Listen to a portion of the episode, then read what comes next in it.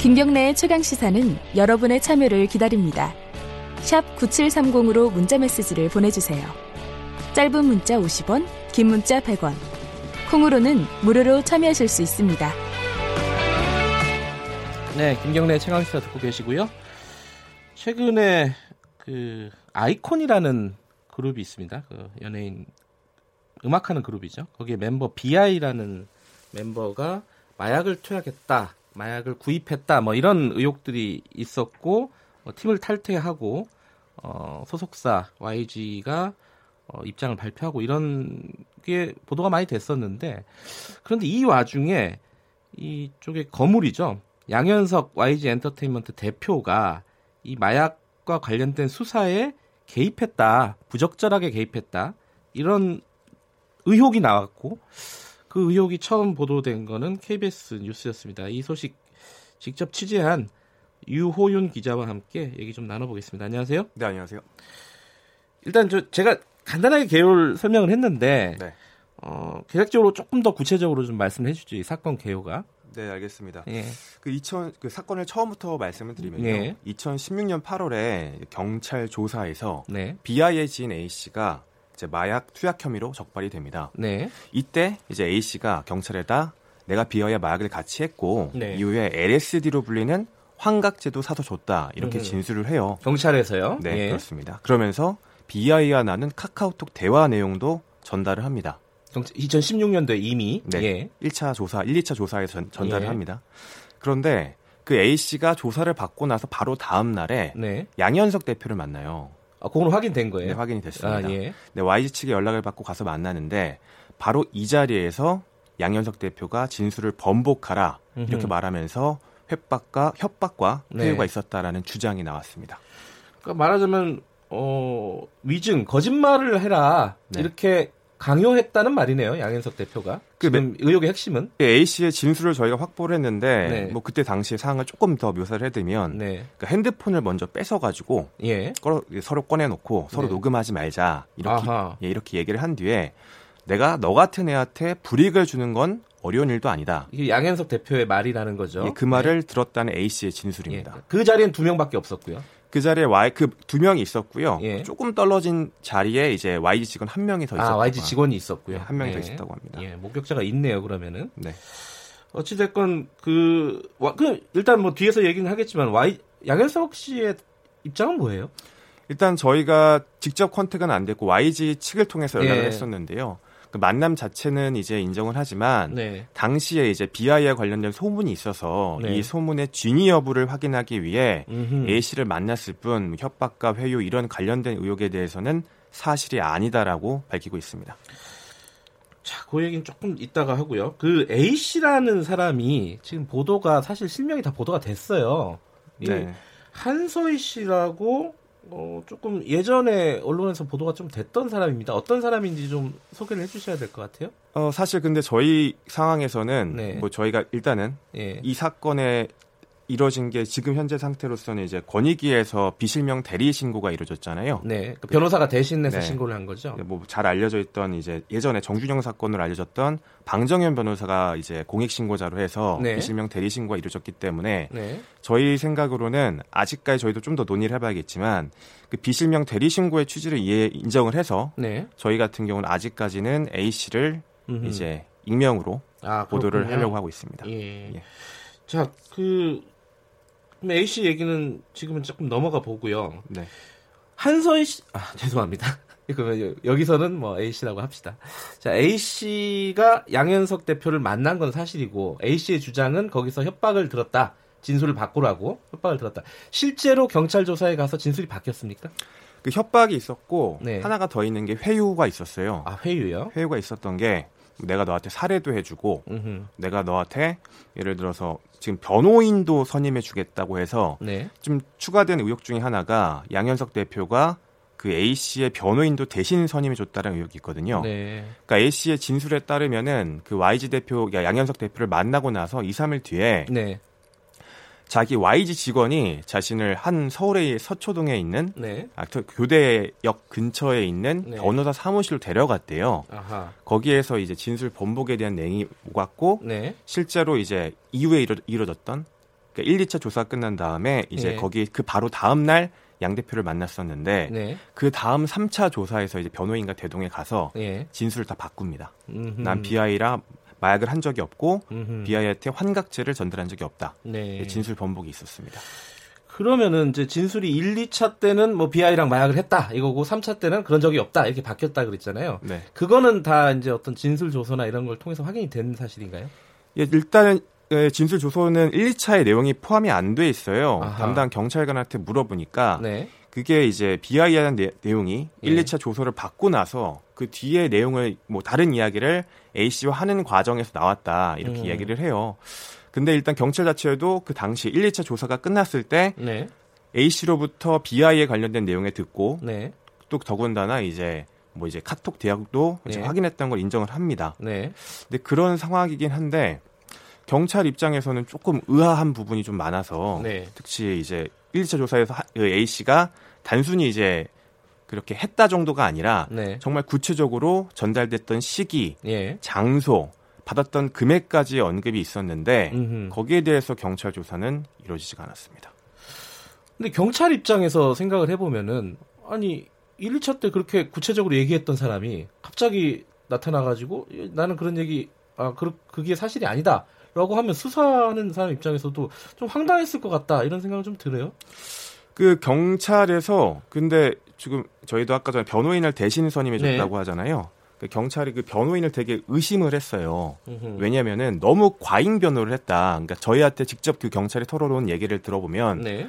변호인이 이상했다. 음흠. 다른 변호사들과 일반적인 변호사와는 많이 달랐다라고 얘기를 해요. 네. 그러면서 이후에 경찰 조사해 보면 너 혹시 YG가 변호사 선임해 준 거 아니니? 네. 라는 질문까지 합니다. 경찰이요? 예, 합니다. 그런데도 불구하고 경찰 입장에서는 그런 의심도 있고 네. 구체적 진술도 있었는데 네. BI에 대한 뭐 소변 검사, 모발 검사 전혀 이루어지지 않았거든요. 근데 이런 부분은 좀 문제가 많아 있어 보입니다. 그때 A 씨가 그 당시에 뭐 YG 소속 연예인은 아니었죠? 아니었습니다. 아하. 근데 어찌됐든 소속 연예인도 아닌 사람에게 변호인 선임을 해줬다.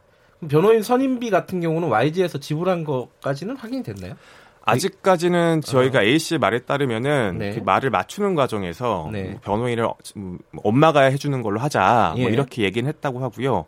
자신은 뭐 수임료를 지- 뭐 제공한 적이 한 번도 없다. 아하, 아하. 그러니까 결국에는 그 예. YG 측에서 수임료를 대신 내줬다고 하고요. 네. 그러니까 결국엔 핵심적인 건 결국에는 변호사도 이제 중요한 부분이잖아요. 예. 그러니까 변호인을 저희가 직접 만나봤어요. 뭐라고 하던가요? 그러니까 저희 만나자마자 이제 예. 저희가 사실은 그 사무실로 찾아가서 제가 기자라는 사실을 알리자마자 이런 거는 뭐 변호인의 그 의뢰인에 대한 내용 말할 수 없는 거 비밀, 비밀 유지 의무 있는 거 알지, 알지 않냐 음, 네네. 말할 수 없다라고 바로 말씀을 하시더라고요. 네. 자, 그때 당시에 A 씨가 경찰의 수사를 받던 거는 마약 혐의였잖아요. 네. 그죠? 그 수사는 어떻게 했습니까, 그 결국은? 그거는 바로 이제 그 진술을 번복을 하잖아요. 예. 진술 번복 시점이 2016년 8월 30일입니다. 예. 근데 바로 다음 날인 31일에 검찰에 이제 불구속 기소 의견으로 송치가 돼요. 아, 기소 의견으로요? 네. 예. 그러고 나서요? 그 다음에 이후에 이 다- 이듬해에 예. 이제 다른 사건과 병합이 돼서 음흠. 이제 기소가 됐고 현재 재판이 진행 중입니다. 그러니까 A 씨는 기소가 됐고 다만 BI라는 사람은 어 조사 자체가 이루어지지도 않았다. 그러니까 소변 검사 예. 물론 영장이 필요한 부분이긴 하지만 그 구체적인 지금 진- 전달 과정에 예. 대한 내용이 나왔고 카카오톡 대화 내용에 되게 의미 있는 부분이 있는 게 예. 거기에 보면은 BI가 그 A 씨한테 마약을 처음에 너 하고 있냐 구하고 싶다는 얘기를 하면서 네. 내가 너와 마약을 한 적이 한 번 있기 때문에 이 얘기를 꺼내는 거다라는 멘트가 있어요. 네. 그러니까 이전에 같이 마약을 했던 그 예. 일종의 부- 그런 사실들을 암시하는 부분이 담긴 건데 네.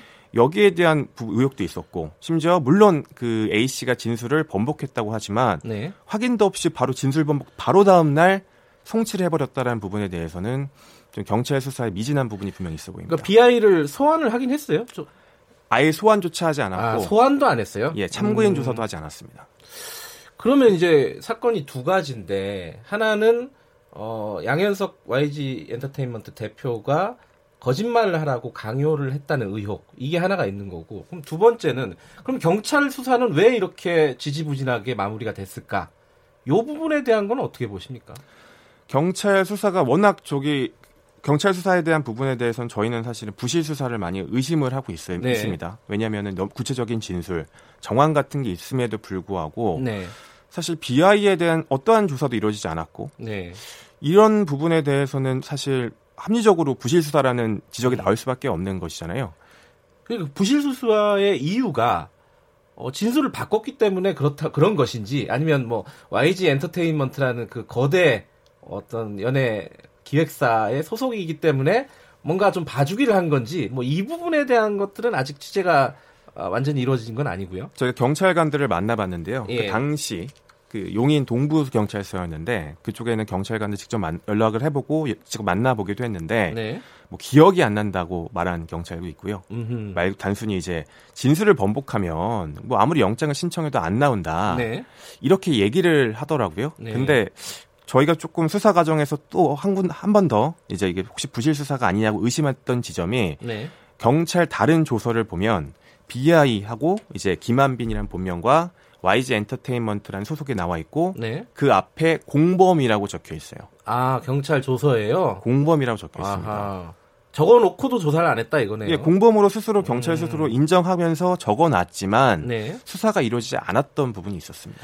자, 그러면은 여러 가지 의혹들이 있습니다. 뭐 부실 수사도 있고 뭐 거짓말을 하라고 뭐 강요를 했다 이런 의혹도 있는데 이런 부분에 대해서 경찰은 재수사를 한다는 입장입니까? 어떻습니까? 뭐 저희가 확, 확인한 바로는 A 씨의 뭐 입장 변화가 있을 경우에 뭐 네. 재수사를 하겠다라는 음흠. 입장을 밝혔어요. 입장 변화는 있었잖아요. 이미. 네, 예. 아마 재수사가 이루어질 것으로 보이고 네. 현재로서도 이제 해당의 당시 수사에 참여했던 경찰관들에 대한 감사가 진행 중인 것으로 알고 있습니다. 아, 감사가 진행 중이다. 예. 근데 이게 지금 공익 신고를 권익위에 하지 않았습니까? 거기서도 네. 조사를 할 수 있는 거 아닌가요? 근데 공익 시- 그 권익위에서 내부에서 이제 여러 가지 이제 네. 방정현 변호사나 그 A 씨의 진술을 확인해서 그 내용에 대한 확인을 거치고 있고요. 네. 나중에 이제 그 부분에 대해서 혐의점이 좀 더 구체화되고 뭐 확인이 되고 정리가 되면 음. 이제 검찰의 수사 의뢰가 이뤄질 것으로 보입니다. 이게 그 경찰 수사는 이루어지더라도 지금 이제 의혹이 확산되는 부분은 YG 엔터테인먼트가 이 버닝썬 사건 이후에 계속 이런 어떤 불미스러운 사건에 연루가 되지 않습니까? 네. 결국은 이번 사건에서는 양현석 대표까지 구체적으로 어, 연루됐다는 의혹이 나오고 있는 거고 YG가 왜 이렇습니까? 그 사실 그 YG 관련된 마약 사건이 워낙 많지잖아요. 뭐 YG 약국이라는 비아냥까지 지금 나오고 있죠. 예, 소속 연예인 뭐 지드래곤도 있었고 예. 지- 뭐 탑도 있었고 걸그룹 투애니원의 박봄도 있었거든요. 예. 근데 내부 이런 식으로 관련된 소속 연예인들의 마약 관련 혐의가 네. 관련 범죄가 끊임없이 전, 나오고 있는 상황에서 네. 소속 연예인에 대한 감시, 대부분 여러 가지 관리 문제에 대한 것 부분은 분명히 YG의 책임도 일정 정도 있어 보입니다. A 씨가 얘기한 것 언론에 이제 얘기한 것 중에 하나가 좀 눈에 띄는 게 어, 양현석 대표가 이렇게 얘기했다고 이제 A 씨가 주장을 해요. 네. 어, YG 소속 연예인은 마약에 절대 적발되지 않는다. 이런 식으로 이런 취지로 얘기를 했다는 멘트가 있더라고요. 네. 이런 부분들은 좀 취재를 조금 더 해봐야 되는 부분이 아닌가 싶어요. 그 부분에 대해서 저희가 예. 그 A 씨의 진술에 따르면 네. 그 양현석 대표가 그 처음에 협박 협박과 회유했던 예. 그 장소에 했던 멘트 마- 그 발언이거든요. 네. 그러니까 너가 아무리 예. 뭐 비하에 대해서 얘기 소속 연예인들 얘기를 하더라도 우리는 적발되지 않는다. 음흠. 왜냐하면 우리가 이제 뭐 일본이나 다른 해, 어, 해외로 소속 연예인을 보내서 음. 검출되지 않게 조치하는 방안이 있다. 네. 그렇기 때문에 네가 신고를 해서 경찰 조사가 이루어져도 이제 너 뭐 소속 연예인에 대해서 마약 혐의는 드러나지 않는다. 네. 다만 내 소속 연예인이 경찰에 불려가는 게 나는 싫다. 네. 그래서 진술 번복을 해달라 이런 매- 부분이 있었거든요. 네. 따라서 그런 부분도 확실히 피- 확인이 필요해 보입니다. 이 단순한 연, 연예인 마약 사건이 아니라 이 대형 엔터테인먼트 대표가 연루돼 있고 아마 경찰관과의 유착 이 부분도 수사가 돼야 될 부분이고요. 맞습니다. 여, 러 가지 사건이 커질 가능성이 있네요. 추가로 좀 취재가 되면 나중에 다시 한번 나와주세요. 네, 알겠습니다. 고맙습니다. 네, 감사합니다. KBS 유호윤 기자였습니다.